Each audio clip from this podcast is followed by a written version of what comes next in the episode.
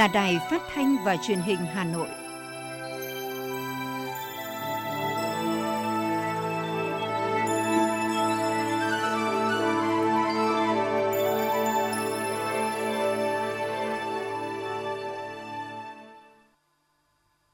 Kính chào quý vị các bạn. Bây giờ là chương trình thời sự của Đài Phát thanh và Truyền hình Hà Nội, phát trực tiếp trên sóng phát thanh tần số FM 90 MHz trên ngày thứ ba, ngày 22 tháng 3 năm 2022 có những nội dung chính sau đây. Vinh danh 10 thầy thuốc trẻ tiêu biểu trong phòng chống dịch Covid-19. Báo châu Âu đưa tin Việt Nam sẽ tiếp tục hút du khách nhờ nét lạ lùng nhưng thân thiện. Hiệp hội Văn hóa ẩm thực Việt Nam chuẩn bị khởi động hành trình khảo sát xây dựng di sản văn hóa ẩm thực tiêu biểu 5 tỉnh, thành phố phía Bắc. Tháng hành động vì an toàn thực phẩm năm 2022 sẽ tập trung vào kiểm tra nông sản. Cảnh giác thủ đoạn giả mạo cơ quan công an yêu cầu cung cấp tài khoản định danh điện tử. Đón không khí lạnh các tỉnh miền Bắc mưa, rét từ đêm nay. Phần tin thế giới có những sự kiện nổi bật. Nga dừng đàm phán hiệp ước hòa bình với Nhật Bản. Trung Quốc dốc toàn lực cho hoạt động tìm kiếm và cứu nạn vụ rơi máy bay chở 132 hành khách. Sau đây là nội dung chi tiết sẽ có trong chương trình. Thưa quý vị và các bạn, tối qua tại Hà Nội, Trung ương Đoàn Thanh niên Cộng sản Hồ Chí Minh, Trung ương Hội Liên hiệp Thanh niên Việt Nam, Trung ương Hội Thầy thuốc trẻ Việt Nam phối hợp với Bộ Y tế tổ chức lễ tuyên dương Thầy thuốc trẻ Việt Nam tiêu biểu năm 2021 trên mặt trận phòng chống đại dịch COVID-19. Tới dự có Bí thư Trung ương Đảng, trưởng Ban tuyên giáo Trung ương Nguyễn Trọng Nghĩa, Bí thư thứ nhất Trung ương Đoàn Thanh niên Cộng sản Hồ Chí Minh Nguyễn Anh Tuấn, 10 gương mặt thầy thuốc trẻ Việt Nam tiêu biểu năm 2021 được vinh danh tại chương trình là những y bác sĩ đại diện cho hàng chục nghìn thầy thuốc trẻ nỗ lực cống hiến, hy sinh, không quản ngại khó khăn vất vả, thậm chí hiểm nguy đến tính mạng của mình để giành lại sức khỏe và tính mạng cho người bệnh trong suốt thời gian qua. Đó là bác sĩ Lê Tuấn Thành, Phó Chủ tịch Hội Thầy thuốc trẻ Hà Nội, sáng lập và điều hành mạng lưới thầy thuốc đồng hành. Bác sĩ Lê Xuân Tùng, Bệnh viện Nhi Trung ương trực tiếp tham gia tư vấn trực tuyến và trực tiếp cho nhiều trường hợp bệnh nhi, người nhà bệnh nhi mắc COVID-19 hay bác sĩ Đặng Thị Yến Vi, Bệnh viện Đa khoa Mỹ Phước, tỉnh Bình Dương tham gia trực và cấp cứu, cứu sống hàng trăm bệnh nhân nhiễm COVID nặng. Tại lễ tuyên dương, các thầy thuốc trẻ Việt Nam tiêu biểu đã chia sẻ những nỗ lực trong quá trình tham gia trên tuyến đầu chống dịch, những sáng kiến để điều trị bệnh nhân F0 hiệu quả. Bác sĩ Lê Thị Lan, Bệnh viện Tâm thần Trung ương 2, phụ trách khu thu dung điều trị bệnh nhân tâm thần mắc COVID-19 và bác sĩ Nguyễn Đăng Quang, Bệnh viện Phục hồi chức năng điều trị bệnh nghề nghiệp Thành phố Hồ Chí Minh chia sẻ. Mình tham gia điều trị cho bệnh nhân tâm thần mắc Covid đó là một trong những cái ờ, đặc biệt khó khăn bởi vì tiếp cận bệnh nhân khó hơn. Có những bệnh nhân thì họ kích động cũng như là ờ, chăm sóc ăn uống rất là cực. Vì vậy nên là trong cái giai đoạn này không những là mình mà toàn bộ các thầy thuốc đều rất là nỗ lực hết sức chúng tôi ờ, thường ở trên từng cái phòng thì sẽ có một cái bệnh nhân đó là khỏe nhất trong phòng, trưởng phòng, và phụ trách bệnh nhân khác. Khi những bệnh nhân có dấu hiệu nặng thì cái người trưởng phòng đó sẽ quay clip và gửi về cho bác sĩ để chúng tôi kịp thời đánh giá và có lực lượng lên đúng vị trí đó để ờ, cấp cứu cho bệnh nhân. Hình ảnh những ờ, những bệnh nhân cai được máy thở, những bệnh nhân được gia đình đón về, những vòng tay đoàn tụ những cái giọt nước mắt hạnh phúc. Đó chính là những cái ấn tượng mà trong chuyến công tác đặc biệt nhất này tôi không bao giờ quên được. Ghi nhận sự đóng góp của thế hệ trẻ Việt Nam nói chung, của các thầy thuốc trẻ nói riêng trên mặt trận phòng chống đại dịch COVID-19 thời gian qua, trưởng ban tuyên giáo Trung ương Nguyễn Trọng Nghĩa nhấn mạnh, Đảng, Nhà nước và nhân dân đánh giá cao, tri ân tất cả sự đóng góp ý nghĩa và cao cả của đội ngũ y bác sĩ, cán bộ và nhân viên y tế nói chung, lực lượng thầy thuốc trẻ nói riêng, luôn chia sẻ, thấu hiểu những hy sinh, mất mát của y bác sĩ và các lực lượng tuyến đầu trong suốt thời gian vừa qua. Thời gian tới, Hội Thầy thuốc trẻ Việt Nam cần tiếp tục phát huy tinh thần tình nguyện, sáng tạo nhân rộng mô hình mạng lưới thầy thuốc đồng hành, tham gia hỗ trợ bệnh nhân F0 điều trị tại nhà ở các địa phương trên cả nước. Phát huy các sáng kiến đã được triển khai hiệu quả, góp phần giúp hệ thống y tế không bị quá tải, giúp người dân là F0 nhanh chóng hồi phục quay trở lại lao động sản xuất. Chúc mừng 10 thầy thuốc trẻ tiêu biểu năm 2021, đồng chí Nguyễn Trọng Nghĩa mong muốn từng thầy thuốc trẻ Việt Nam cần luôn kiên trì, bền bỉ phấn đấu, trau dồi rèn luyện và tu dưỡng, không chỉ hoàn thiện về chuyên môn mà đặc biệt quan trọng là đạo đức nghề nghiệp, khắc ghi trong tâm khảm lời căn dặn của Bác Hồ, lương y phải như từ mẫu để bảo vệ, giữ gìn và tiếp tục xây dựng hình ảnh đẹp của người thầy thuốc Việt Nam, đồng chí Nguyễn Trọng Nghĩa nhấn mạnh. Tôi mong rằng những thầy thuốc trẻ phải là người tiên phong áp dụng chuyển đổi số trong khám chữa bệnh, điều trị, chăm sóc bệnh nhân, chủ động tích cực trong việc mở rộng các hoạt động hợp tác, nhất là hợp tác quốc tế,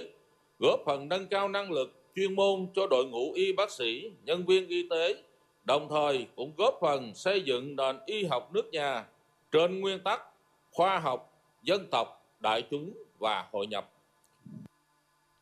Giải thưởng Thầy thuốc trẻ Việt Nam tiêu biểu là giải thưởng thường niên do Trung ương Đoàn Thanh niên Cộng sản Hồ Chí Minh, Trung ương Hội Liên hiệp Thanh niên Việt Nam, Trung ương Hội Thầy thuốc trẻ Việt Nam phối hợp với Bộ Y tế tổ chức nhằm tôn vinh, biểu dương thành tích của các thầy thuốc trẻ tiêu biểu trong công tác chăm sóc và bảo vệ sức khỏe nhân dân, ứng dụng khoa học công nghệ, tình nguyện về sức khỏe cộng đồng, qua đó nhân rộng những tấm gương thầy thuốc trẻ Việt Nam tiêu biểu, Giải thưởng năm 2021 ưu tiên tuyên dương các cá nhân có thành tích xuất sắc trong hoạt động tình nguyện vì sức khỏe cộng đồng như hoạt động từ thiện, khám chữa bệnh cho người nghèo, các gương thầy thuốc trẻ điển hình, sung phong, dám nghĩ, dám làm, không ngại gian khổ, hy sinh để tham gia công tác hỗ trợ các bệnh viện, cơ sở y tế vùng sâu vùng xa, vùng đặc biệt khó khăn hoặc trong các lĩnh vực công việc đặc thù liên quan đến công tác phòng chống đại dịch COVID-19 giai đoạn 2020-2021.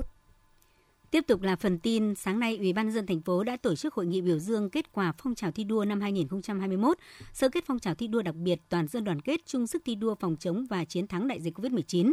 Tham dự hội nghị có đồng chí Đinh Tiến Dũng, Ủy viên Bộ Chính trị, Bí thư Thành ủy, Trưởng đoàn đại biểu Quốc hội thành phố, đồng chí Võ Thị Ánh Xuân, Ủy viên Trung ương Đảng, Phó Chủ tịch nước, Phó Chủ tịch thứ nhất Hội đồng thi đua khen thưởng Trung ương, đồng chí Chu Ngọc Anh, Ủy viên Trung ương Đảng, Phó Bí thư Thành ủy, Chủ tịch Ủy ban nhân dân thành phố, Chủ tịch Hội đồng thi đua khen thưởng thành phố, đồng chí Nguyễn Ngọc Tuấn, Phó Bí thư Thành ủy, Chủ tịch Hội đồng nhân dân thành phố, Phó trưởng đoàn đại biểu Quốc hội thành phố. Phó Bí thư Thành ủy Nguyễn Văn Phong, Chủ tịch Ủy ban Mặt trận Tổ quốc thành phố Nguyễn Lan Hương. Thay mặt lãnh đạo thành phố biểu dương kết quả phong trào thi đua yêu nước năm 2021 và phong trào thi đua đặc biệt toàn dân đoàn kết, chung sức thi đua phòng chống và chiến thắng đại dịch COVID-19. Chủ tịch Ủy ban dân thành phố Trung Quốc Anh khẳng định, với tinh thần đoàn kết đồng lòng, nỗ lực vượt bậc, tập trung thực hiện mục tiêu kép, vừa quyết liệt phòng chống dịch bệnh, với tinh thần chống dịch như chống giặc, vừa phát triển kinh tế xã hội, Đảng bộ chính quyền, các lực lượng vũ trang, cộng đồng các doanh nghiệp và nhân dân thủ đô đã nỗ lực phấn đấu vượt qua các khó khăn thử thách, đã hoàn thành cơ bản các mục tiêu nhiệm vụ kinh tế xã hội, quốc phòng an ninh và các nhiệm vụ chính trị của Đảng, Nhà nước giao các phong trào thi đua yêu nước được tổ chức sôi nổi rộng khắp với nhiều hình thức đa dạng phong phú, nội dung thi đua thiết thực có trọng tâm trọng điểm,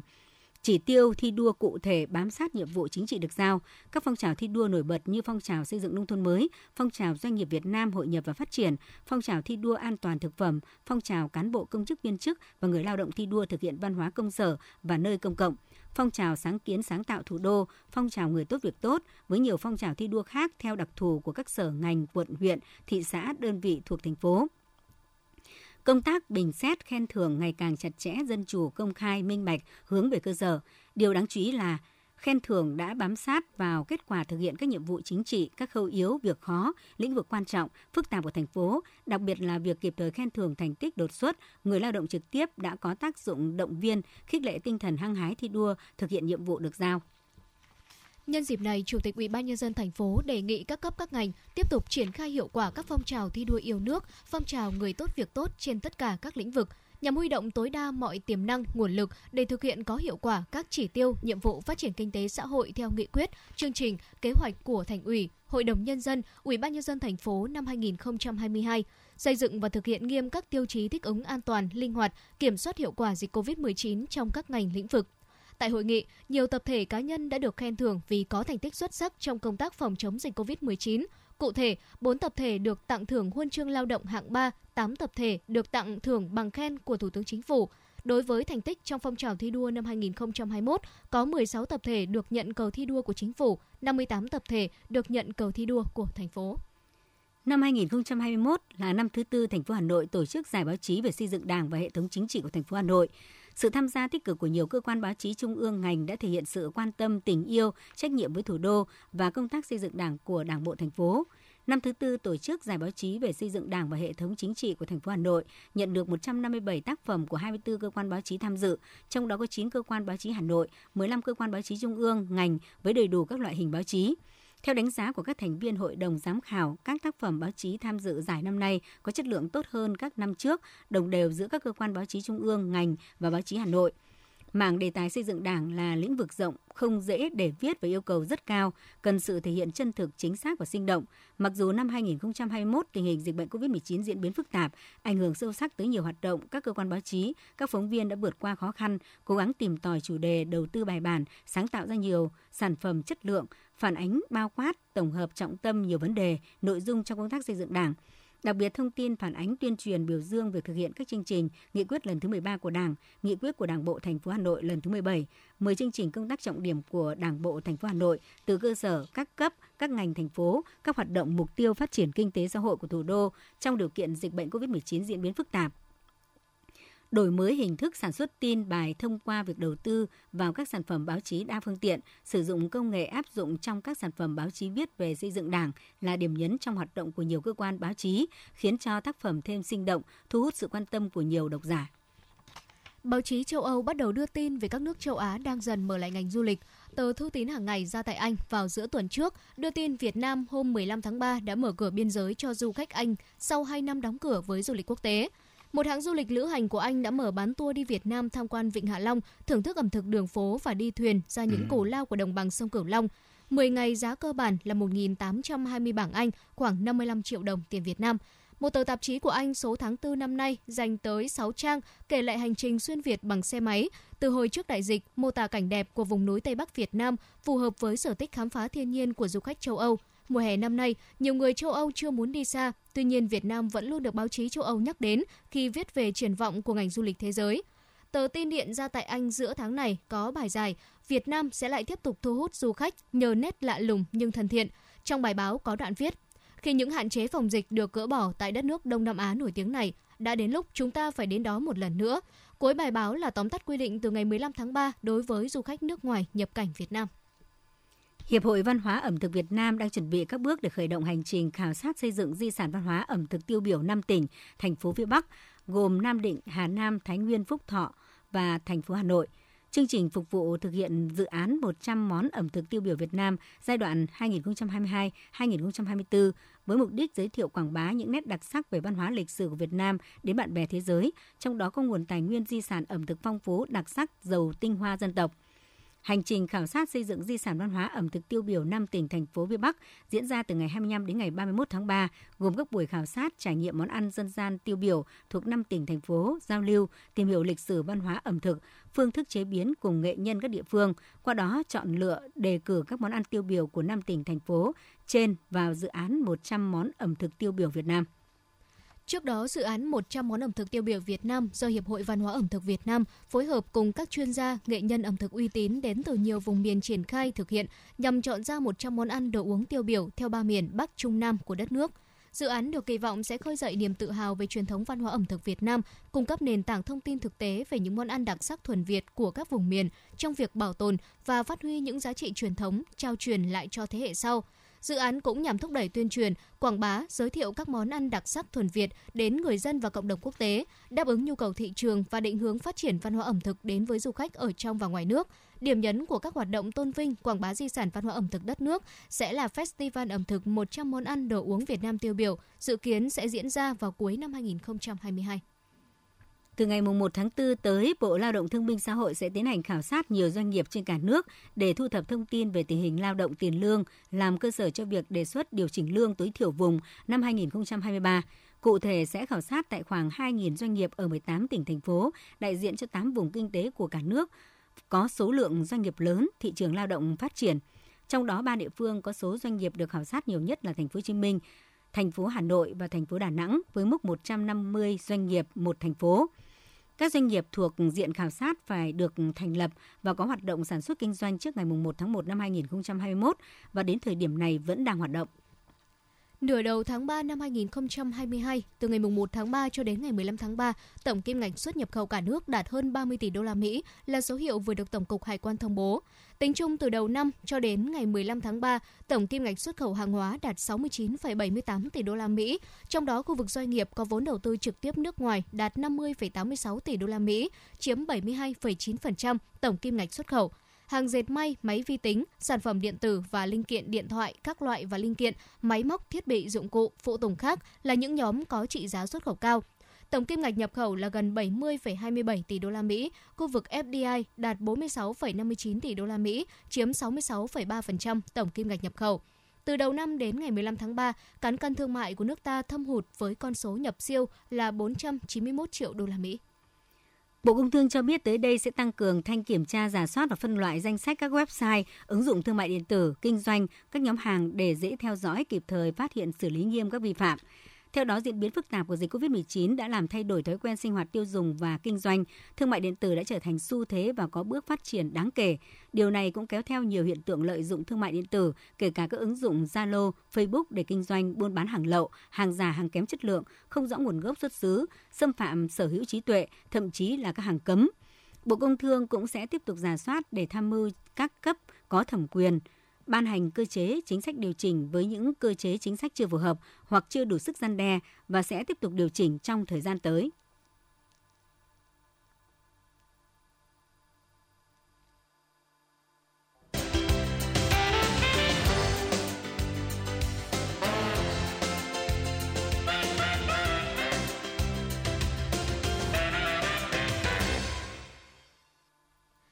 Quý vị và các bạn, chỉ còn 2 tháng nữa, học sinh lớp 9 của Hà Nội sẽ bước vào kỳ thi vào lớp 10 với nhiều cam go. Phải học trực tuyến là chính, giờ ôn luyện cũng trong điều kiện lúc trực tiếp, lúc trực tuyến, khiến cả thầy và trò cùng nỗ lực và gấp rút hơn. Theo kế hoạch của Ủy ban nhân dân thành phố Hà Nội, thí sinh tham dự kỳ thi tuyển sinh lớp 10 năm 2022-2023 sẽ làm 3 bài thi gồm toán, ngữ văn, tiếng Anh thay vì 4 môn thi như những năm trước. Lịch thi dự kiến trong khoảng thời gian từ ngày 10 tháng 6 cho đến ngày 20 tháng 6. Ngay sau khi Hà Nội công bố phương án tuyển sinh lớp 10, nhiều trường trung học cơ sở trên toàn thành phố đã gấp rút chuẩn bị đẩy nhanh tiến độ ôn tập cho học sinh. Trong thời gian qua, hầu hết các lớp đều trong tình trạng một nửa học sinh của lớp học là F0, F1 nên phải học trực tuyến ở nhà trong khi kỳ thi vào lớp 10 đang cận kề. Để giảm bớt thiệt thòi cho các em, cô giáo Phạm Thị Mai Anh, trường Trung học cơ sở Ba Đình Hà Nội đã dành sự quan tâm hơn trong quá trình dạy của mình.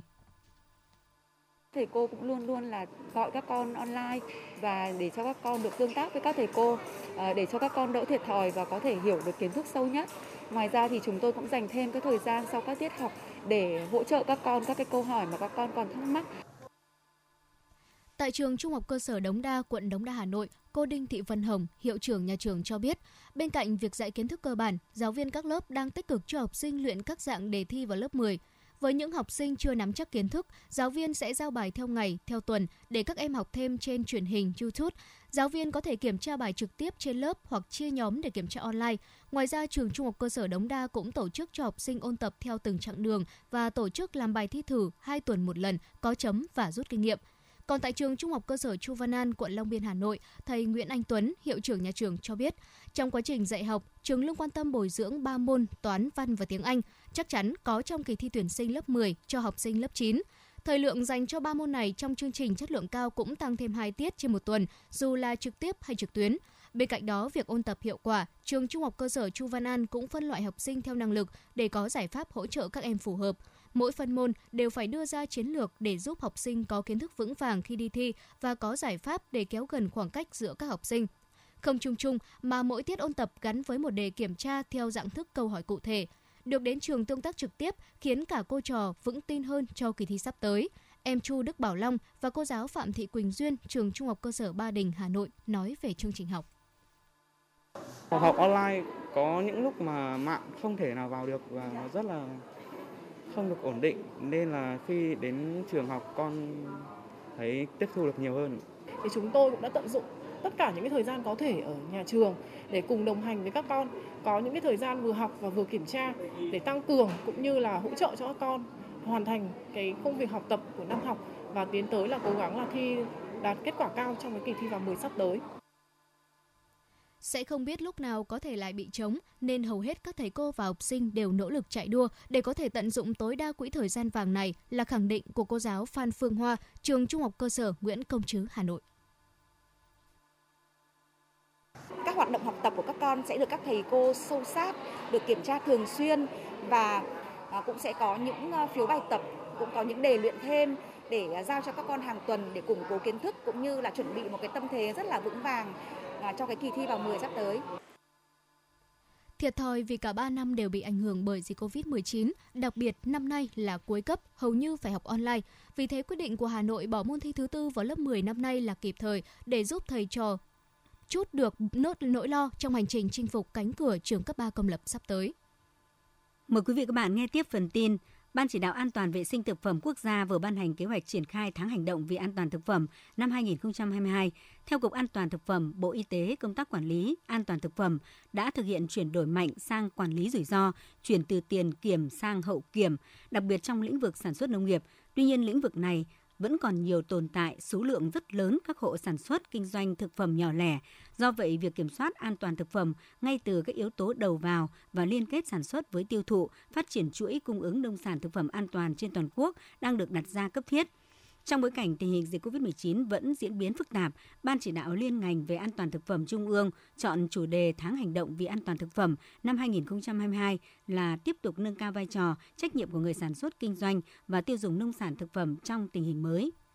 Mục tiêu của tháng hành động là tăng cường công tác thông tin, truyền thông chính xác, kịp thời toàn diện, có trách nhiệm, trung thực các vấn đề liên quan đến an toàn thực phẩm, tăng cường truyền thông quảng bá sản xuất kinh doanh nông lâm thủy sản, đảm bảo chất lượng, an toàn, đề cao vai trò, trách nhiệm của các tổ chức cá nhân, doanh nghiệp trong việc thực thi pháp luật về an toàn thực phẩm, đẩy mạnh công tác thanh tra, kiểm tra, giám sát an toàn thực phẩm nông lâm thủy sản, đồng thời kiểm tra và giám sát về an toàn thực phẩm tại các cơ sở sản xuất kinh doanh, quảng cáo thực phẩm, nêu cao vai trò của chính quyền các cấp, các cơ quan quản lý, tổ chức xã hội và sự giám sát của người tiêu dùng đối với việc tuân thủ pháp luật về an toàn thực phẩm đối với các cá nhân, cơ sở sản xuất kinh doanh thực phẩm. Tháng hành động vì an toàn thực phẩm năm 2022 sẽ diễn ra từ ngày 15 tháng 4 đến ngày 15 tháng 5 trên toàn quốc.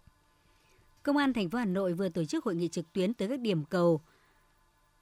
Công an quận, huyện, thị xã hướng dẫn về cấp thẻ căn cước công dân, định danh điện tử và cư trú cho công dân trên địa bàn thành phố. Thông qua buổi tập huấn, Trung tâm Cơ sở Dữ liệu Quốc gia về Dân cư Bộ Công an đã giới thiệu tổng quan hệ thống định danh điện tử, hướng dẫn quy trình thu nhận hồ sơ định danh điện tử đối với công an cấp huyện, cấp xã, thực hành thu nhận hồ sơ định danh điện tử trên phần mềm máy tính. Phòng Cảnh sát Quản lý Hành chính về Trật tự xã hội Công an thành phố Hà Nội đã yêu cầu cán bộ chiến sĩ hệ thống lại những vấn đề liên quan về đơn vị triển khai thực hiện đúng quy trình, bảo đảm đúng yêu cầu tiến độ đề ra trong nhiệm vụ cấp tài khoản định danh điện tử trên địa bàn Hà Nội. Thưa quý vị, Công an thành phố Hà Nội thông tin, chỉ một thời gian ngắn sau khi Bộ Công an triển khai việc cấp tài khoản định danh điện tử, đã xuất hiện những kiểu lừa đảo với chiêu bài kiểm chứng thông tin. Cụ thể, Thông qua câu chuyện cấp xác thực tài khoản định danh điện tử, các đối tượng tự xưng là công an sẽ đọc chính xác tên, số định danh, ngày tháng năm sinh. Dữ liệu này của nạn nhân đã bị lộ lọt trên mạng do nhiều nguyên nhân để yêu cầu nạn nhân thực hiện nhiều điều. Công an thành phố cảnh báo việc xác định thực danh điện tử, cơ quan công an chỉ thực hiện trực tiếp tại trụ sở và không yêu cầu công dân phải cung cấp thông tin gì qua điện thoại. Muốn cấp số định danh điện tử, người dân cần trực tiếp đến trụ sở công an để tiến hành theo đúng quy trình, tuyệt đối không thực hiện theo yêu cầu từ các cuộc gọi lạ tự xưng là cơ quan nhà nước, lực lượng công an mà cung cấp thông tin cá nhân, tài khoản số, mã OTP. Công an quận Hà Đông Hà Nội vừa bắt giữ hơn 10 người, đồng thời tiếp tục truy bắt nhiều thanh thiếu niên tuổi từ 14 đến 22 để điều tra liên quan vụ hỗn chiến xảy ra tại địa bàn. Trước đó vào đêm 19 tháng 3, khoảng 80 thanh thiếu niên chia làm hai nhóm hẹn nhau giải quyết mâu thuẫn, tất cả đi xe máy, mang theo hung khí là giáo dài tự chế để tấn công ẩu đả nhau và phóng xe máy đuổi nhau, hò hét trên nhiều tuyến đường như Lê Trọng Tấn, Tố Hữu đến khu vực cầu vượt Yên Nghĩa, hai nhóm chạm trán đánh nhau khiến một người bị thương tại chỗ. Bước đầu cảnh sát xác định một nhóm khoảng 40 người ở phường Đồng và Biên Giang, nhóm còn lại khoảng 40 người khác ở phường Phú Lương và Phú Lãm cùng ở quận Hà Đông đã tham dự hỗn chiến.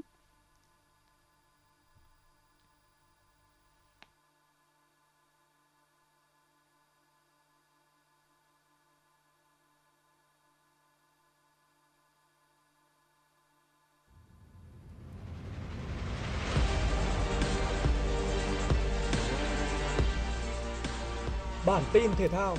Bản tin thể thao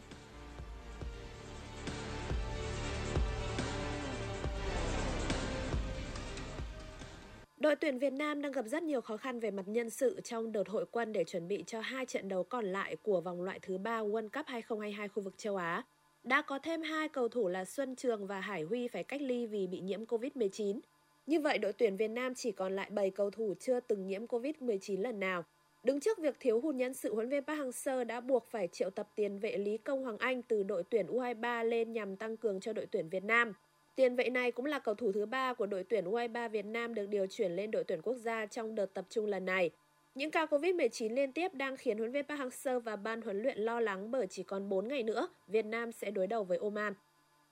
Tối qua, đội tuyển U23 Việt Nam với lực lượng gồm 28 cầu thủ đã lên đường tham dự giải bóng đá U23 quốc tế Dubai Cup 2022 diễn ra tại UAE từ ngày 23 tháng 3 đến 29 tháng 3. Sau hơn 3 ngày tập luyện, lực lượng của U23 Việt Nam đã có những xáo trộn do ảnh hưởng của chấn thương và Covid-19. Quân số của U23 Việt Nam là 28 cầu thủ thay vì 32 người như danh sách tập trung ban đầu. Cụ thể các cầu thủ không có tên trong danh sách gồm hậu vệ Đoàn Anh Việt, Lê Văn Xuân, Nguyễn Thanh Bình, tiền vệ Lý Công Hoàng Anh và tiền đạo Mai Xuân Quyết. Trong đó Đoàn Anh Việt đang điều trị Covid-19, Mai Xuân Quyết bị chấn thương, còn Lê Văn Xuân, Nguyễn Thanh Bình và Lý Công Hoàng Anh được điều chuyển tăng cường cho đội tuyển Việt Nam. Theo lịch thi đấu thì Việt Nam sẽ gặp Iraq ở vòng 1 vào ngày 23 tháng 3 và gặp Croatia ở vòng 2 vào ngày 26 tháng 3. Vòng 3 sẽ diễn ra vào ngày 29 tháng 3 với cặp đấu sẽ được xác định sau khi kết thúc vòng 2.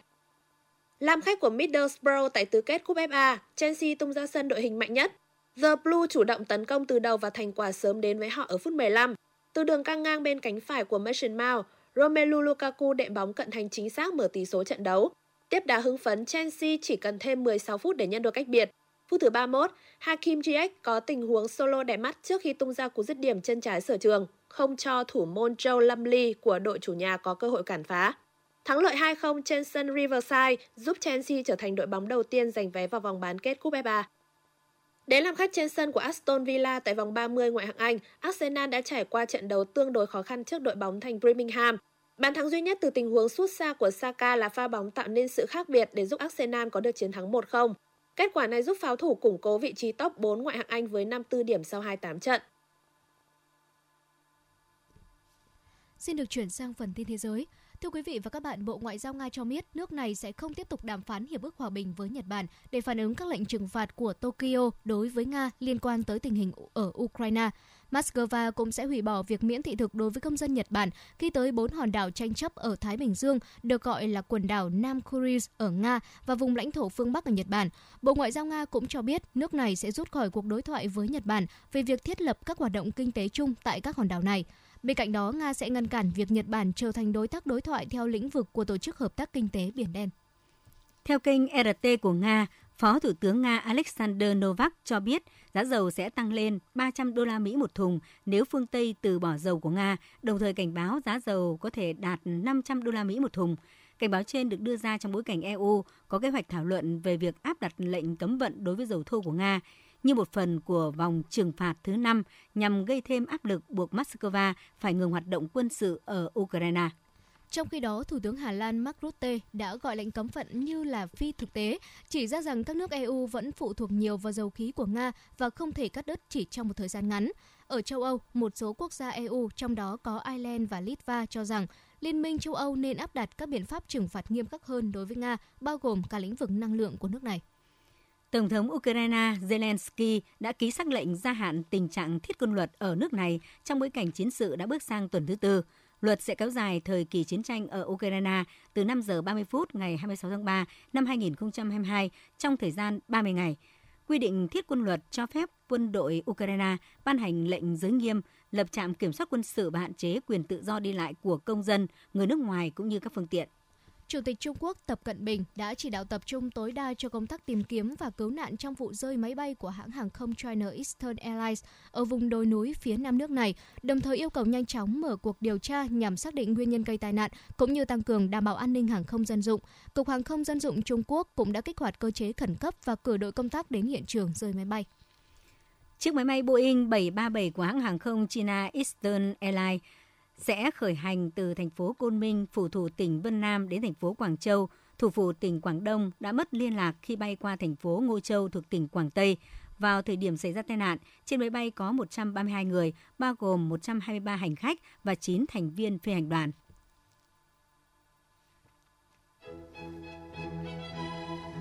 Dự báo thời tiết theo Trung tâm Dự báo Khí tượng Thủy văn Quốc gia, hiện nay bộ phận không khí lạnh đang di chuyển xuống phía Nam. Dự báo khoảng tối và đêm nay, bộ phận không khí lạnh này sẽ ảnh hưởng đến khu vực vùng núi Bắc Bộ.